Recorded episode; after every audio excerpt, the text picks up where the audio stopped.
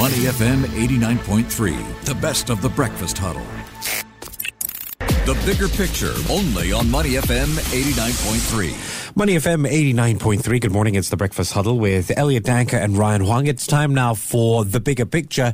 And I suppose if we look at that broad picture where the markets are concerned, Ryan, the word nervous comes to mind. I'm going to call it Nervous November. So you've got yet another reason for investors to worry about. And the latest comes from reports that Russian-made missiles have hit the eastern border of Poland. So this is significant because Poland is a NATO member, so it has the potential for the current conflict to widen to involve even more countries. And of course other members of NATO, if they do deem it and declare it as such that it was from Russia. For now, it's based on reports from US officials and Poland, but Russia itself is not admitting it. So it is going to be something that will unfold in the coming day or so. And of course in the mix, you've got all the inflation concerns. The latest data from the US is pointing to how it may be moderating based on the latest US Producer Price Index numbers. And that gave some confidence actually to investors overnight, which is why we saw Wall Street in the green. But then in the turn of events in the past few hours, we've seen markets starting to get nervous again. So let's unpack it with Eddie Loh. He is the Chief Investment Officer for Maybank Group Wealth Management. Morning, Eddie. How are you doing today? Morning, Ryan. Very well. Eddie, great to have you on. Now, let's talk about the market conditions right now. How would you describe it? Because last week we saw a rally and things started getting nervous, and you actually called this out earlier before the month even started because we had the US midterms and then, of course, the G20 summit wraps up today, and now missile strikes in Poland. What's your take on this? Yes, indeed. I think there are still, quite a fair bit of market uncertainties out there, but, the performance of risk assets undoubtedly has improved over the past month. I think in particular, markets have cheered the softer than expected inflation print, with futures now pricing a 50 basis point hike in December instead of 75 basis point. However, I think we need to point out that one data point does not make that trend. So, while CPI has dipped, it is still high by historical standards. And if you take a look at the underlying data, services inflation is still trending higher, and that tends to be very sticky. So with unemployment still low, wages still climbing, difficult to see inflation moderating fast enough for the Fed to ease off the tightening pedal. In fact, if there is going to be too much market enthusiasm, that could serve to loosen financial conditions and cause the Fed to turn more hawkish again. Yeah, I'm just wondering, with all the headlines these days, it's been quite negative. Do you see any catalysts for things to turn around in the coming weeks or even early next year? I think two things here. One is we continue to keep very close watch on how inflation is trending, because if that were to moderate faster than what we are expecting or market is expecting, then it will give the Fed reasons enough to turn less hawkish. The other point is really on earnings, right? If you look at the recent earnings report in the S&P 500, about 70% of the companies have reported positive earnings surprise.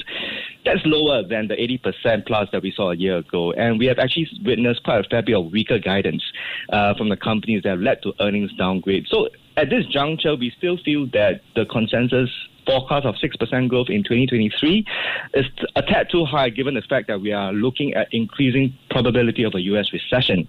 However, if earnings were to surprise on the upside, then that could be another potential catalyst for the markets to move higher. Yeah, we've seen from the earnings, the latest season, a lot of companies have managed to raise prices and pass it on to consumers. Is this just a factor of revenge spending and people being able to absorb it for now, but then down the road, would it be tougher for margins? We certainly think so. If you look at the profit margins of S&P 500, they are actually near historical high levels. And we think that the current inflation that we are seeing is probably going to add on to the cost of businesses. And there will be a point where the businesses will not be able to pass on the cost fully to consumers, especially when demand is actually likely to moderate. And we are already hearing about companies laying off workers, especially in the tech space. So I think that's going to hurt consumer sentiment even further. Yeah. We're talking to Eddie Loh. He is the CIO for Maybank Group Wealth Management. Eddie, let's turn our attention to China, where we've got a lot of news flow coming out. Later today, we will get the housing price index data. Earlier this week, we had some weak data coming through from the industrial production side, retail sales, and in the mix, we've got also a property sector rescue package. So some analysts are actually turning more bullish around China. How are you sitting when it comes to China? Right. I think if you look at the retail sales, IP, industrial production data, they will be good and expected. Not surprising given the COVID restriction measures, right?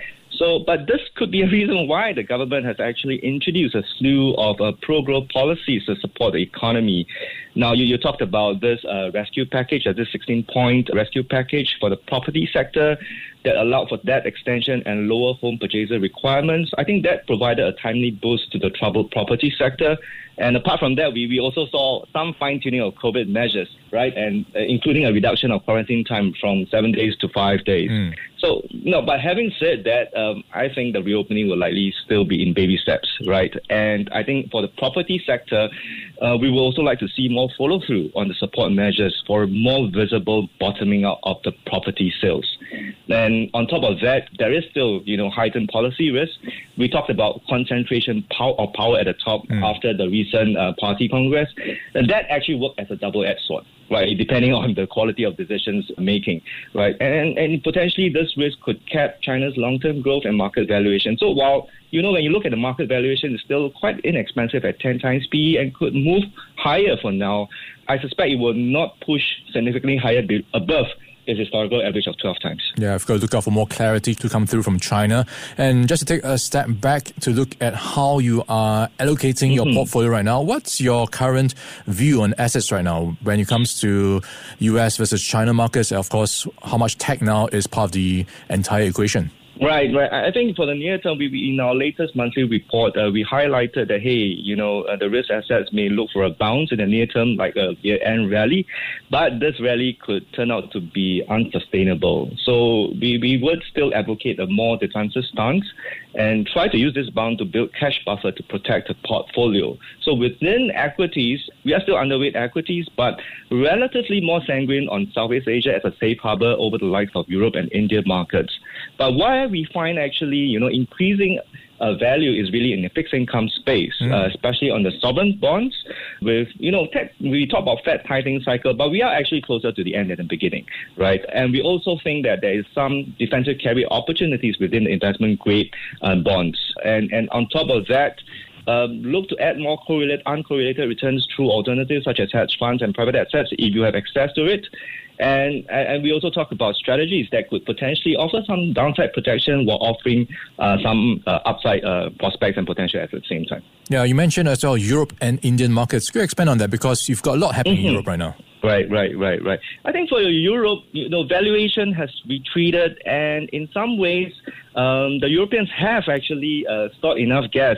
So it looks like they may be able to survive the winter, especially when weather seems to be a bit warmer than expected. But having said that, I think the economy is still quite vulnerable to the Russia-Ukraine conflict, and with record high inflation still in place, the European Central Bank is still unable to ease further to support growth. So we think that Europe, if it's the last print they just came out, 3Q GDP was 0.2%, but we think that it's still very, very likely to end up in a recession, and that's going to weigh on the market performance as well. All right, great insights from Eddie Loh. He is the Chief Investment Officer for Maybank Group Wealth Management. Eddie, thanks for your time, and we'll catch up again with you soon. Yeah, thank you. Before acting on the information on Money FM, please consider if it's suitable for your own investment objectives, financial situation, and risk tolerance. To listen to more great interviews, download our podcasts at moneyfm893.sg or download our audio app. That's AWEDIO.